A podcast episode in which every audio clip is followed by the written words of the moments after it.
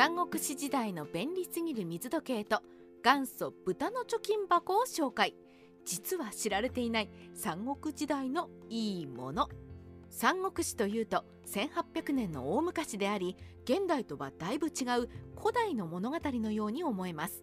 それは事実でもありますが一方で単純な仕掛けながら今でも使えそうな道具がその辺りにポンと置いてあったりもするのです。今回は三国志いいものセレクションと題して三国時代のいいものを紹介しようと思います。時は金なり時間に正確だった三国志の時代の市場。三国志の時代にはすでに市場が存在していたことが墳墓の装飾画などから分かっています。市場には酒屋や肉屋のような店が見られました。当時の肉屋には冷蔵庫がないので肉屋は近くで家畜も飼育していて注文が入るとその場で土畜して新鮮な肉を出していたようです。当時の肉屋は上半身裸で短パンを履いており返り血で衣服が汚れないように工夫していますが顎ひげを蓄えていて筋骨隆々なかなかワイルドだろう？な風貌です。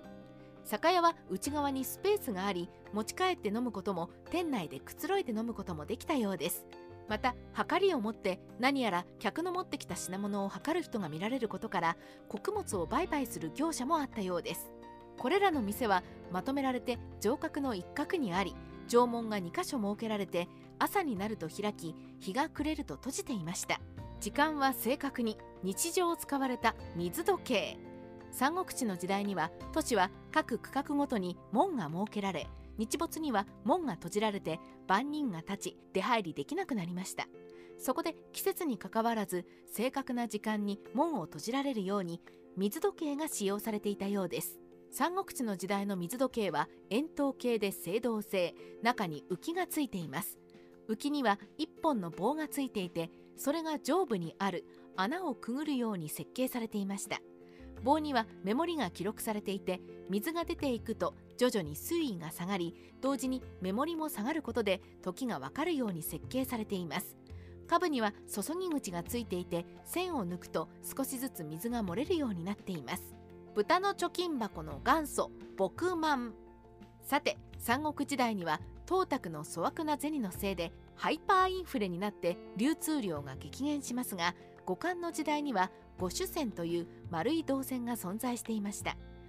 銅線が主流になるとこの銭を入れる財布が発明され使わなかった五種線を貯めておく貯金箱が発明されています。それは素焼きの陶器で卵型のフォルムをしていて底は平ら上部には銅線が入る横穴が開けられていました。面白いことにはこの貯金箱入れ口はあっても出し口はありません。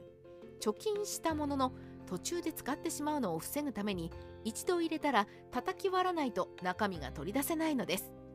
そう現在でもある豚貯金箱を簡単にしたようなこの古代の貯金箱は牧満と呼ばれていました。みつれば叩くという意味で最初から壊すことを前提に作られた貯金箱であることがわかります。三国志ライターカワウソの独り言。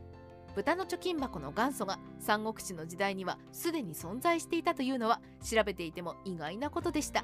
当時からお金は大事なものという意識があり使い残った分は贅沢しないで貯めておこうという感覚があったのでしょう。また牧満はかなり小さいことから大人が使用するものではなく子供に与えて貯金することを教えるために使われたかもしれません。すでに鳩車という紐をつけて引っ張ると車輪の歯車が動き木製の鳩の首が動くという玩具が存在していましたからこういう玩具を買うためにお金を貯めさせていたのかもしれません本日も三国志の話題をごちそうさまでした。